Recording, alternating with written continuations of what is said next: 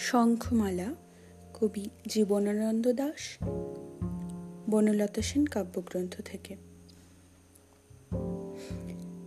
কান্তারের পথ ছেড়ে সন্ধ্যার আধারে সে কে এক নারী এসে ডাকিল আমারে।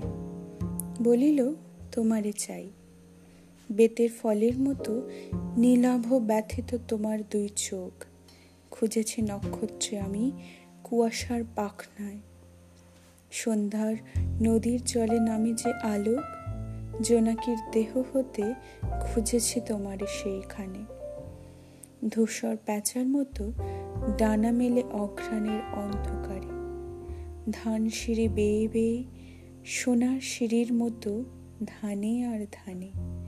তোমারে খুঁজেছি আমি নির্জন প্যাঁচার মতো প্রাণে।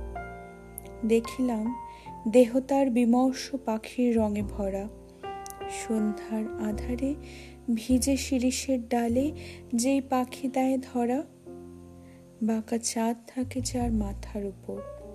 শিঙের মতন বাঁকা নীল চাঁদ শোনে যার স্বর। কড়ির মতন সাদা মুখ তার। দুইখানা হাত তার হিম, চোখে তার হিজল কাঠের রক্তিম চিতা জলে দক্ষিণ শিওরে মাথা শঙ্খমালা যেন পড়ে যায়, সে আগুনে হায়। চোখে তার যেন শত শতাব্দীর নীল অন্ধকার। স্তন তার করুণ শঙ্খের মতো, দুধে আর্দ্র। কবেকার শঙ্খিনী মালার, এ পৃথিবীর একবার পায় তারে, পায় না গো আর।